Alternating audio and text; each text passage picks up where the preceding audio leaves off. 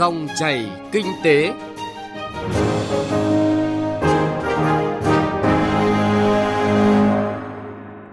Kính chào quý vị và các bạn đến với dòng chảy kinh tế thứ hai ngày 27 tháng 11 năm 2023. Chương trình hôm nay có những nội dung đáng chú ý sau đây. Nhân dịp kỷ niệm 30 năm Hội Doanh nhân trẻ Việt Nam, nghe chuyện doanh nhân trẻ tiên phong đổi mới sáng tạo. Những vấn đề đặt ra trong nỗ lực dẫn dắt nền kinh tế số của thương mại điện tử. Tiêu điểm kinh tế địa phương là nội dung Khánh Hòa, Ninh Thuận liên kết để thu hút khách du lịch. Thưa quý vị và các bạn, trong phần đầu của chương trình hôm nay, nhân kỷ niệm 30 năm Hội Doanh nhân trẻ Việt Nam, chúng tôi có bài viết giới thiệu một số doanh nhân tiêu biểu đã được vinh danh với những thành tích lớn trong cộng đồng doanh nghiệp. Đây chưa phải là những doanh nhân, doanh nghiệp xuất sắc, nổi bật, nhưng ở họ toát lên tinh thần sung kích, dám nghĩ, dám làm, thực hiện đổi mới sáng tạo mạnh mẽ và không ngừng. Đó là tinh thần cần có cho kinh tế đất nước giai đoạn mới. Thị trường lao dốc, trầm lắng, không ổn định ở nhiều phân khúc. Bất động sản là một trong những lĩnh vực chịu ảnh hưởng nặng nề nhất kể từ đại dịch COVID-19 đến nay.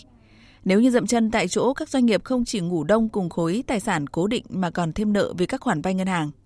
Hiểu rõ vấn đề, nhưng không phải doanh nhân doanh nghiệp nào cũng có thể tìm được lối thoát.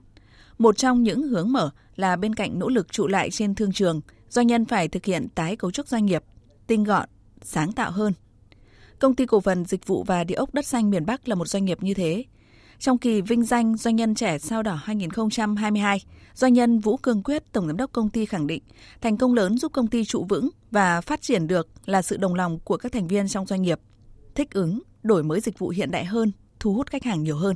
Hơn 10 năm chúng tôi luôn luôn rất là nỗ lực phát triển về hệ thống của đất xanh để hoàn thiện cái hệ sinh thái bất động sản ở tại miền Bắc, phát triển rất là mạnh về cái tổng tài sản cũng như là các cái hệ thống dịch vụ của chúng tôi. Thì trong hơn 10 năm qua thì chúng tôi cũng đã đóng góp rất là nhiều uh, cho ngân sách nhà nước, thu hút rất là nhiều lao động và luôn luôn hoàn thành mọi cái nghĩa vụ với nhà nước và luôn mong muốn là đóng góp phần tốt nhất với xã hội. Ở lĩnh vực nông nghiệp, Doanh nhân Nguyễn Thị Diệu, Chủ tịch Hội đồng Quản trị kiêm Tổng Giám đốc Công ty Cổ phần ABC Việt Nam đã có nhiều cam kết và hành động góp phần xây dựng hệ sinh thái nông nghiệp bền vững.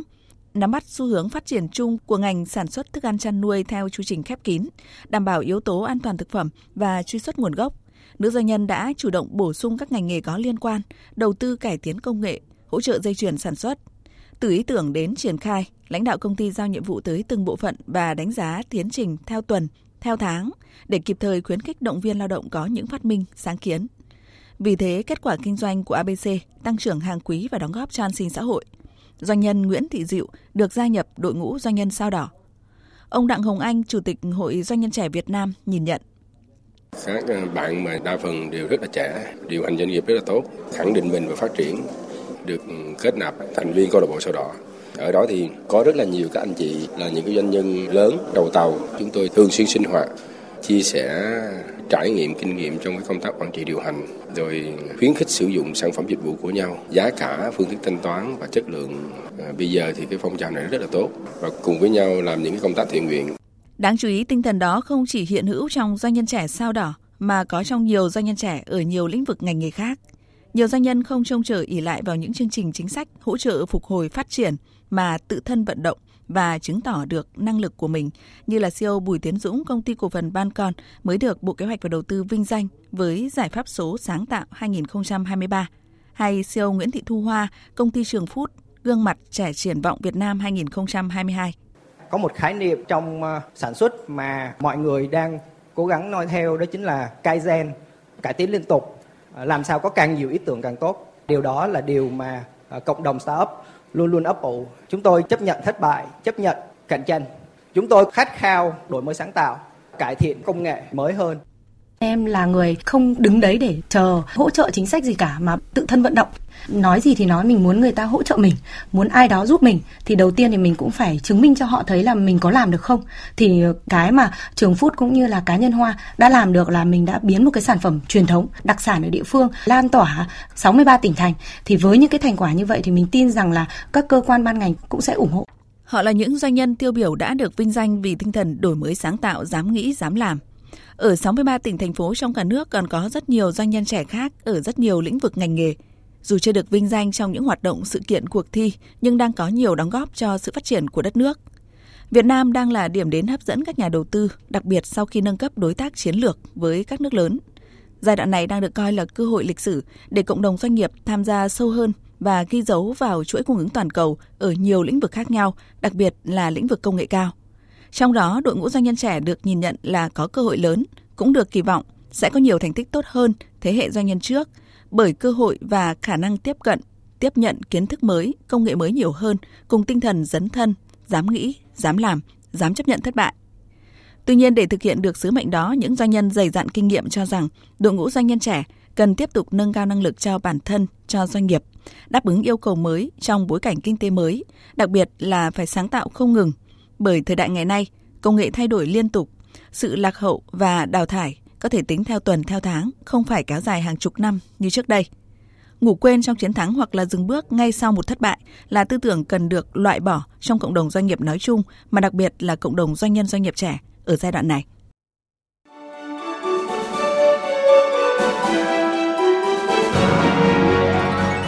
Dòng chảy kinh tế, dòng chảy cuộc sống.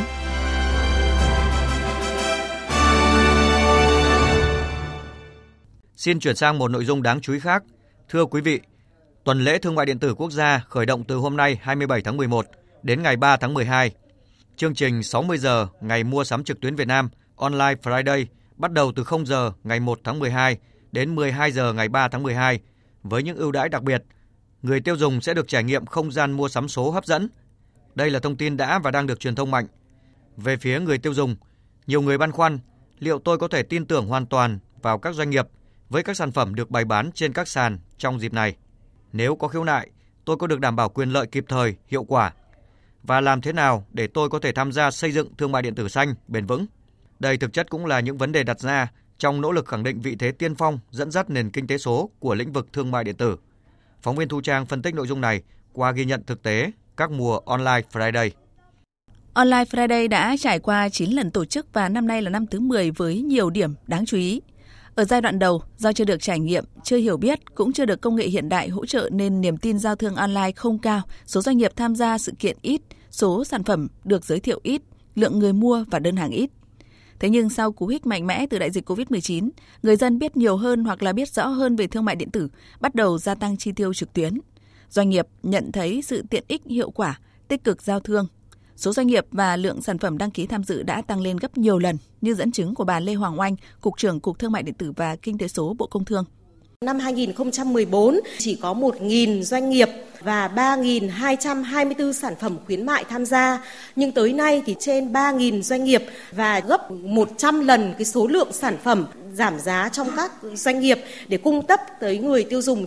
Đó là lý do những người quan tâm thương mại điện tử và các chuyên gia trong lĩnh vực này như là tiến sĩ Trần Quý không ngạc nhiên khi những tổ chức uy tín quốc tế như là Google, Temasek và Bain Company cung cấp những số liệu khẳng định Việt Nam tiếp tục đạt tốc độ tăng trưởng kinh tế số nhanh nhất khu vực.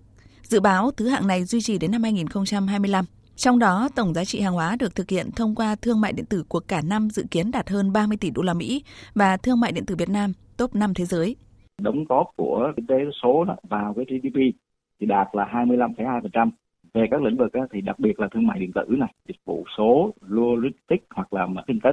Đó là những cái, cái lĩnh vực mà phát triển nhanh nhất ở Việt Nam cũng như là trong cái khu vực. Không chỉ có những chuyên gia quốc tế, tập đoàn chuyên nghiên cứu thị trường Nielsen chi nhánh Việt Nam cũng đã có những nghiên cứu khảo sát thực tế diễn giải cho sức hút của thương mại điện tử tại thị trường Việt Nam giai đoạn này. Bà Đặng Thúy Hà, giám đốc khu vực miền Bắc, tập đoàn Nielsen nêu cụ thể. Có đến 60% người tiêu dùng hiện nay thì đang dùng internet để mà mua sắm mỗi tuần và có đến là 30% người tiêu dùng chi tiêu nhiều nhất, đóng góp 70% giá trị cho nền kinh tế, kỹ thuật số tại Việt Nam. Điều này có thể hiểu rằng là có những người chỉ có chăm chăm mua hàng online thôi ạ. 92% người tiêu dùng lựa chọn mua hàng trực tuyến vì những cái trải nghiệm mua sắm thú vị. Đó là một thông tin cho thấy thương mại điện tử sẽ còn phát triển rất mạnh và những mùa Online Friday dù chỉ diễn ra trong khoảng một tuần mỗi năm nhưng sẽ thúc đẩy mạnh mẽ hơn nữa hoạt động này.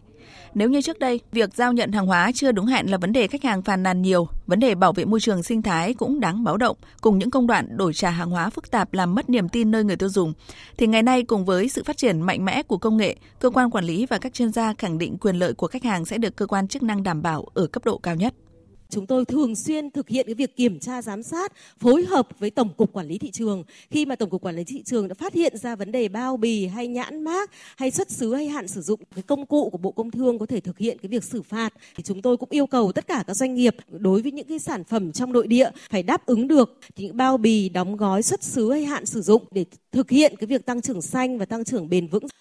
Nền tảng cung cấp cơ chế phản hồi báo cáo để bất cứ người dùng nào đang xem một cái livestream, xem một cái short video, kích con chuột gửi cái báo cáo là tôi cảm thấy cái sản phẩm này là nó không đạt chất lượng hoặc là nó có là hàng giả hay như thế nào và nền tảng sẽ xử lý.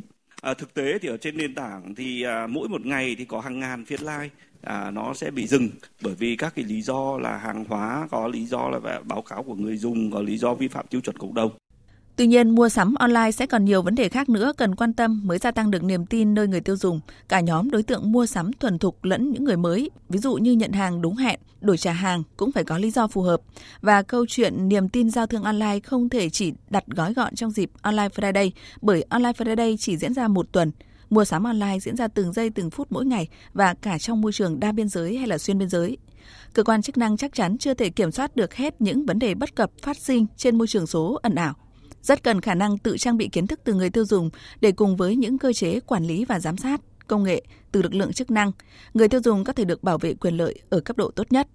Đó cũng chính là nền tảng niềm tin tiêu dùng số, phát triển thương mại điện tử và kinh tế số Việt Nam bền vững.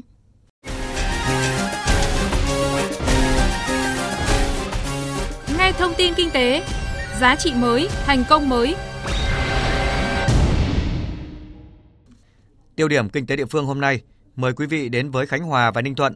Đây là hai địa phương có tài nguyên thiên nhiên, văn hóa đa dạng, khác biệt với các địa phương khác trong cả nước. Hướng tới liên kết phát triển du lịch bền vững, ngành du lịch hai tỉnh Khánh Hòa và Ninh Thuận vừa ký kết hợp tác phát triển du lịch. Đây là sự kiện được kỳ vọng sẽ là đòn bẩy để phát triển du lịch của hai địa phương vùng Nam Trung Bộ trong thời gian tới. Phóng viên Thái Bình thường trú tại miền Trung thông tin. Khánh Hòa và Ninh Thuận là hai địa phương ven biển Nam Trung Bộ, liền kề có nhiều danh lam thắng cảnh, nhiều di tích lịch sử văn hóa đặc trưng, lễ hội dân gian, làng nghề truyền thống. Từ sân bay quốc tế Cam Ranh, tỉnh Khánh Hòa đến Ninh Thuận khá gần, thuận lợi cho liên kết du lịch. Là hai địa phương lân cận nhưng khí hậu, văn hóa, sản phẩm du lịch của Ninh Thuận và Khánh Hòa có sự khác biệt, là điều kiện bổ sung làm phong phú sản phẩm du lịch, thu hút du khách. Ngành du lịch hai tỉnh có thể liên kết để tổ chức tour trải nghiệm về văn hóa Chăm, văn hóa Rắc Lây. Ông Lê Diệp Thanh Tùng, Phó Chủ tịch Hiệp hội Du lịch tỉnh Ninh Thuận cho biết. Chúng tôi rất là tự tin mạnh dạn để mà để hỗ trợ bổ trợ cho nhau. Một chuyến đi hai đêm đến chúng tôi à, sẽ à, với lại các doanh nghiệp tỉnh Khánh Hòa sẽ lên những cái khúc tour dành cho khách khách inbound nội địa họ đến Nha Trang thì chắc chắn là Ninh Thuận cũng là một cái điểm đến nằm ở trong cái chương trình của Nha Trang khách từ đầu thành phố Hồ Chí Minh ra sẽ đến với Ninh Thuận thì sản phẩm du lịch của hai tỉnh sẽ phong phú những năm qua, ngành du lịch hai tỉnh Khánh Hòa và Ninh Thuận đã có sự liên kết tour tuyến để phục vụ du khách. Nhiều du khách Nga, Hàn Quốc bay đến Khánh Hòa đã đến du lịch ở Ninh Thuận. Các điểm đến của Ninh Thuận như Đồng Cừu, Vĩnh Hy, Hang Rái, đồi cát Nam Cương, tháp Pokelong Dưa Rai được du khách ưa thích. Tuy nhiên, một số sản phẩm du lịch của Ninh Thuận cần phải được nâng cấp hơn nữa để đáp ứng nhu cầu của du khách. Bên cạnh đó, Ninh Thuận cần phát triển thêm cơ sở lưu trú, tổ chức thêm các hoạt động vui chơi giải trí về đêm. Ông Nguyễn Phi Hồng Nguyên, Phó Chủ tịch Hội Lữ hành tỉnh Khánh Hòa cho biết. Chúng tôi đang triển khai phẩm những sản phẩm thông thường, đó là kết hợp 5 ngày 4 đêm của Nha Trang, Ninh Thuận, hướng đến với đó là văn hóa, đến sản phẩm du lịch cộng đồng, check-in không gian về núi rừng thiên nhiên, văn hóa sinh thái, dựa trên cái tiềm năng phát triển của du lịch rừng, đó là khu vực quốc gia à, Phước Bình, kết nối giữa hai cái huyện, đó là huyện Khánh Sơn và Bắc Ái. Trong bối cảnh hiện nay, liên kết hợp tác cùng phát triển là xu hướng tất yếu. Việc liên kết đa chiều, đa lĩnh vực góp phần tận dụng tốt thế mạnh về vị trí địa lý, nguồn lực, tài nguyên văn hóa, kết nối chuỗi giá trị để hình thành các sản phẩm du lịch theo từng nhóm. Khánh Hòa và Ninh Thuận đã ký kết hợp tác trên năm lĩnh vực: quản lý nhà nước, phát triển sản phẩm du lịch, tuyên truyền quảng bá du lịch, kêu gọi đầu tư và bồi dưỡng, đào tạo nhân lực. Bà Nguyễn Thị Lệ Thanh, Giám đốc Sở Du lịch tỉnh Khánh Hòa cho biết trong thời gian đến, công ty lữ hành, cơ sở kinh doanh du lịch của Khánh Hòa với Ninh Thuận sẽ có những cái kết nối, có những chương trình tour cụ thể sẽ tạo nên những cái sản phẩm phong phú, có những chương trình giới thiệu đến với du khách. Nội dung Khánh Hòa, Ninh Thuận liên kết để tăng sức hấp dẫn đối với khách du lịch cũng đã kết thúc dòng chảy kinh tế hôm nay. Quý vị và các bạn có thể nghe lại chương trình qua website vov1.vn. Xin kính chào tạm biệt và hẹn gặp lại.